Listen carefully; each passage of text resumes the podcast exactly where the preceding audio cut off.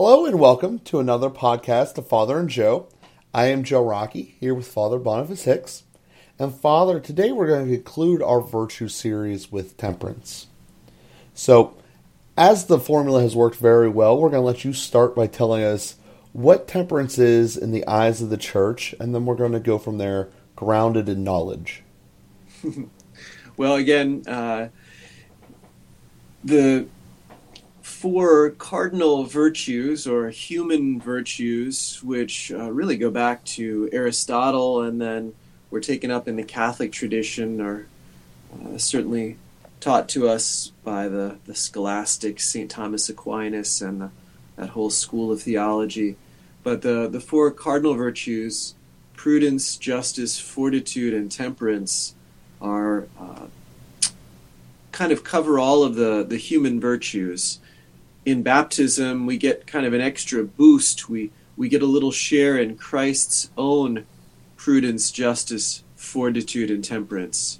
They're known as infused virtues. There's an infused grace there that is is poured into those those areas of our our hearts. And again, the virtues are like muscles. They're like spiritual muscles that uh, they give us strength to do certain things. So just like physical muscles give us the capacity to do certain things. A strong man can lift something. He has the ability to do something that a, a weak man may not be able to do. Uh, you probably can lift some things that I can't lift, Joe. and uh, those uh, virtues enable us to do things uh, that if we don't have them, if we don't build them, we can't do. And they're also like muscles in the sense that the more we use them, the stronger they get. And the less we use them, the more they kind of deteriorate. So we want to keep using our virtues. Now, we don't have to think about just like we don't have to think about using our muscles most of the time. It's kind of the amazing thing, you know, when somebody is bedridden, they don't realize even just after a couple of days of not walking at all, of not putting our clothes on, of not, you know, opening doors and and using lifting just real simple things. It's amazing how quickly our muscles deteriorate. We're using mm-hmm. them all the time, actually. Our physical muscles and in fact, we're using our spiritual muscles, we're using our virtues all the time too. It's not uh, so much a matter of, of intentionally doing these things. But sometimes, just like weightlifting, we can focus on one or another of them a little bit just to pay attention. Uh, is there a deficiency here? Is there something I'm not doing here? So, temperance, um, I suppose we use that word at least it comes to me that the secular use, the world's use of that word, might be associated specifically with alcohol. We think of the temperance movement that was uh, toward the beginning of the 20th century. That's probably the first time I came across that uh, that word in uh, you know in high school history studies or something. The temperance movement is about alcohol, is about tempering our use of alcohol, actually eliminating it in the mm-hmm. in the temperance movement. But temperance, and we get that sense of it, it's tempering our appetites. We have a certain attraction to things, a hunger for things. Um, so, somebody who really likes uh, alcohol, for example, may have a real hunger for that, and kind of holding it back so that our appetite, so that our hunger doesn't overtake us, doesn't lead us to do things that are ultimately bad, getting drunk uh, or a hunger for, I don't know, some other drug or something, getting high, but a hunger for food that overtakes us, so that we eat so much in a gluttonous way that we're really overeating, overindulging. Uh, temperance holds us back, it tempers our, our appetite. Um, that would be the case also with other, uh, with maybe a, a sexual lusts or lust for power or lust for um, uh, goods, for material goods, a lust for money. Temperance holds us back in all of those areas. And so I just listed a number of kind of sub virtues of, of temperance. Temperance applied to our sexual appetite is, is what we call um, continence or chastity, ultimately. Uh, temperance applied to our, uh, our appetite for food is to prevent the, the vice of gluttony, is, is eating in a temperate way um, or sobriety, I guess, uh, would be uh, would be part of that. Temperance in terms of uh, food and drink would also be applied to. You know, we would talk about fasting and abstinence is an ap- application of temperance to the area of food and drink. So, temperance is just uh, learning how to hold back some of those appetites. Because remember, the mother of the virtues is prudence. That's being able to recognize the good. And then sometimes we have that problem, even knowing the good. And people say this I know I shouldn't have this box of chocolate. I know I shouldn't uh, drink this fourth beer. You know, I know I shouldn't well, why don't you then? Well, because the virtue of temperance isn't sufficiently developed to be able to hold myself back, to say no to myself. That's ultimately what temperance is doing, is saying no, learning to say no to myself. And so, um, anyway, I think that's a maybe gets us going. That gives us a kind of sense of the the space in which temperance applies in our in our daily lives. Certainly. So essentially, at the end of the day, what temperance really is, it's self control and self discipline for those who want to put it into normal everyday terms. So the million dollar question is is how do you create temperance around you? You know, some people will join a football team and they'll be forced to have it. You have to show up. You have to put yourself out there and grow. There's a discipline that's essentially forced upon you. You know, things like the military would do the same thing, where you're in a regiment and you have to do this, this, and that. But the vast majority of us live in a space where we can essentially do whatever we want. Um, and as long as we don't break any laws explicitly and have to be forced in jail, we can continue down this road of doing whatever we want. So, as adults, we don't really have a whole lot of structure in the sense that there's someone overseeing you, forcing you to live your life in your way. You may have a boss that's intense about your work and disciplining you there, but as far as the rest of your life and the decisions therein, there's not normally someone over your shoulder. So, what I wanted to take this here was how do we create that in our own everyday lives? because you're exactly right. You, you do hear everywhere around you, oh, I know I shouldn't do this, but I'm going to. And I'd like to, to address that because virtue is something we need to grow. Might as well figure out how to do it. Well, just to make a, a quick comment, Joe, about um, you know that you have a you have a nice insight there that about law that law actually helps us to grow in virtue. You said if your boss makes you or is standing over your shoulder, you know, then that helps us to uh, to do what's right, to do the, the good. So law is meant to provide some constraints to help us. So likewise, you know, you might be real hungry, but you're unlikely to steal something from a convenience store because you know it's against the law. so uh, there, there are different ways that law can help us to form virtue. And that's actually very much the purpose of law, is to give a structure around which it helps us to form virtue, helps us to form our prudence, what's right, what's wrong, helps us to form a sense of justice, what does each person do, gives us a sense of the good that might be hard to achieve, requiring fortitude, or the, uh, the desire that we have to temper and hold back with the virtue of temperance. So, anyway, uh, following the law and, and maybe having some household rules, having some company policies, you know, we shouldn't be too bashful about that. We don't want to create a police state either, but um, you know, there is a there's a value, there's a role that that law plays.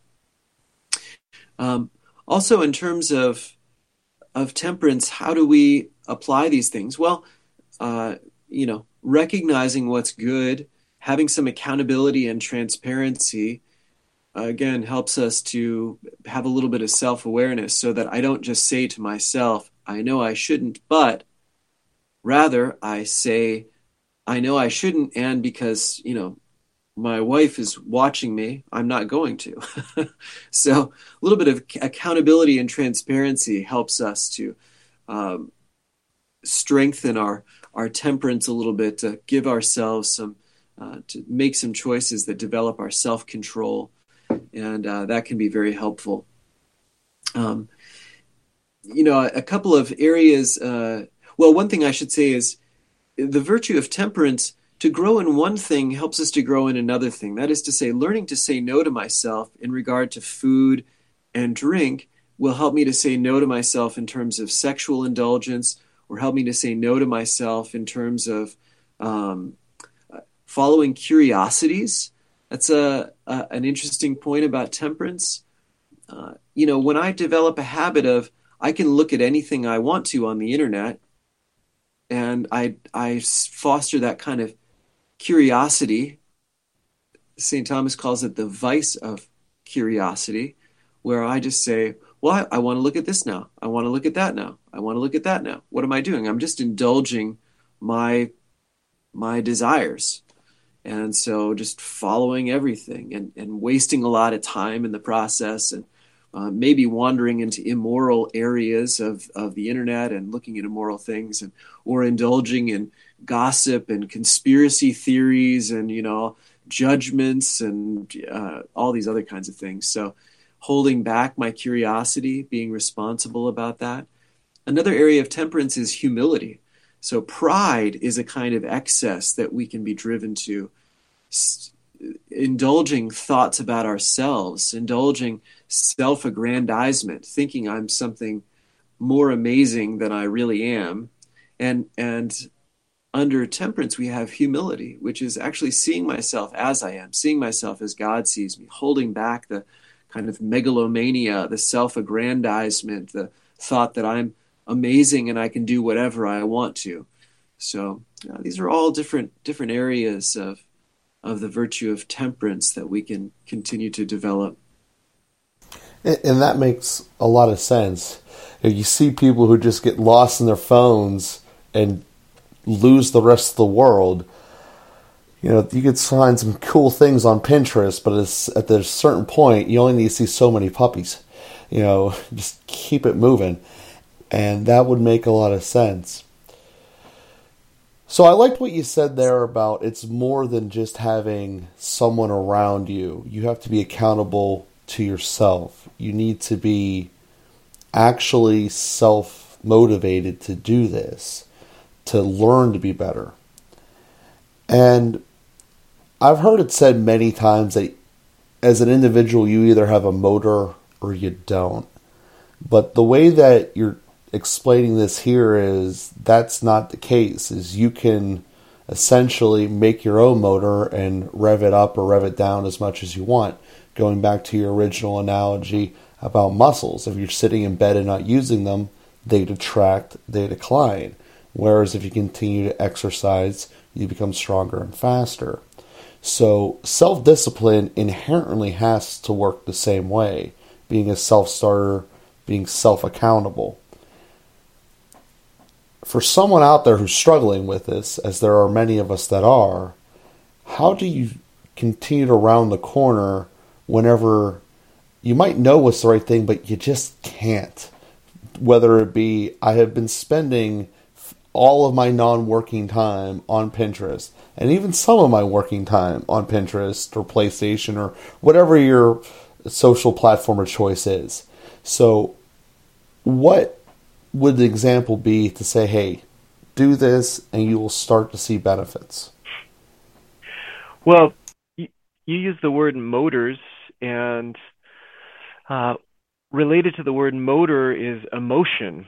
And so it's not actually the case uh, that that we can just sort of rev ourselves up or rev ourselves down. Absolutely. So if you don't have any emotion if there's no passion uh, virtue all all depends. Virtue is really a shaping of passion uh, a shaping of of emotion of those motors. Uh, they call them the the appetites the concupiscible and the irascible appetites. Our our appetites of desire and our appetites of resistance so uh, so we have to have some of those appetites and motivation is a little bit of a different thing our motivation, you know, at least in the context of our podcast, we're talking about the motivation to holiness. Uh, I want to have, or a motivation of fulfillment. I want to have a meaningful life. I want to have uh, an eternal happiness. I want to have, I want to grow in, in love ultimately. I want to grow in my, my relationship with God. I want to, you know, and we can be motivated by other kind of lesser motivations, like I want to be successful, I want to have enough money, I want to have friends, I want to have. So all of these are are some motivations, and the fact that I'm, you know, attracted, that I want to eat, and the, that I want to work, and that I want to get up in the morning, um, are good things. So temperance is about holding back. It's about when I already have some desire, I already have some attraction, I already have some um, push towards something. It's it's about holding back and shaping that so that it doesn't overcome me and lead me into overindulgence. So, uh, actually generating emotion, generating motivation, that's a it's a that's a little bit of a different uh, of a different area. In some cases, it's formed by prudence. I see that something is good. I want to choose the good. Uh, now I'm attracted to the good, and then I you know maybe it's difficult so i have to apply fortitude or maybe i'm too attracted to it. I have to apply temperance and kind of hold myself back. But um, so motivation is is a little bit of an additional piece. And figuring out everybody has kind of a unique motivational structure. People are motivated by by different different drives. There's a a book called uh, Un, unrepeatable I think, by uh, Josh Miller and Luke Burgis, and they look at uh, motivational structures and the impact on personal vocation. And it's very interesting. There's an assessment called MCORE, which looks at our core motivations. And uh, anyway, there are uh, some uh, some interesting things in that direction. But um, applying applying temperance is really shaping our passions. And as we as we're more as we become more virtuous our emotions will kind of go along with our our virtues. So i start to be attracted to the right things in the right amounts. I start to be attracted to the good and have the confidence that i can overcome the obstacles. I start to be attracted to making good decisions and being able to see the good. So our emotions tend to get shaped by uh, our, our use of virtue by the more we do good, the more we're kind of motivated by the good, and and the more that we have the you know the energy to keep doing good. Perfect. Well, that makes sense. So it it comes down to passion. Comes down to what are you already interested in doing, and what is there. And hopefully, you have the prudence from our last episode to have it geared towards something that is good and well, rather than just something that's not, um, for lack of a better way to put it. Mm-hmm. So we touched upon this a little bit in this cast and a little bit in the last cast. One of the things that in our society that hold that back is, as we mentioned a couple times here, getting drunk and getting high. You know, at the end of the day, if you're sitting on your couch just watching TV and getting high and eating munchies, you're not really progressing in anything. You're not really getting that passion going or that motor going in any capacity. So obviously we can't get into this whole big thing of if you need medical attention, obviously do that. But we do know that there's a lot of people out there that struggle in that department. And maybe we've already touched upon the answer here of how to deal with it. But when thinking of those types of people around us or in our lives, you know, what is us as a second party or third party, what could we potentially do to help someone else down that journey of temperance? Um, yeah, it's a great question. Um, these things, applying them to real life, uh, immediately starts to become very sticky and so uh, just to observe that, I mean, I'm I'm not going to be able to present uh, all of the teachings of psychology over the last 150 years, which are entirely oriented to your question, you know, and there are different schools of thought and different approaches to these things, and there are as many uh, different situations as there are individuals practically. So just to say, there's a lot uh, there, but uh, you know, a, a few simple pointers.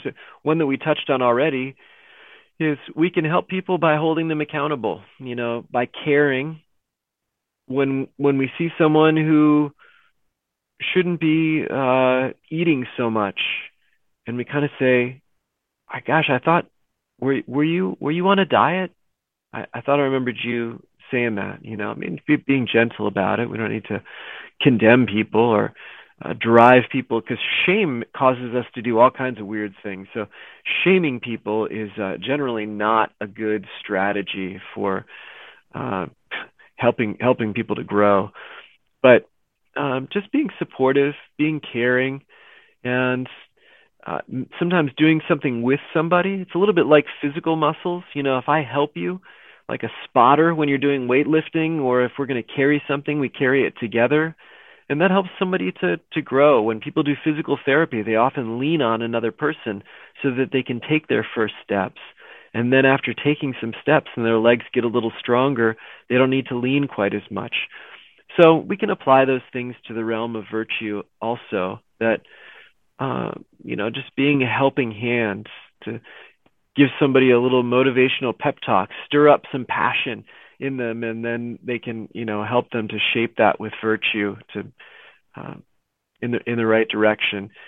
Encourage someone in some cases to uh, to eat. You know, some people uh, don't eat enough uh, and and have that you know are, are holding themselves back too much for for different reasons. So sometimes we have to encourage them that way, or you know certainly not giving bad example. If somebody shouldn't be drinking, well then maybe we shouldn't be drinking in their presence either, and be sensitive to what other people are going through. Um, you know, uh, and we were talking about law a little earlier. You know, having some rules, having some accountability, having some clear boundaries by establishing boundaries, we can really help people to know that they've crossed them and that that's too much. And that reinforces prudence and temperance and in holding back.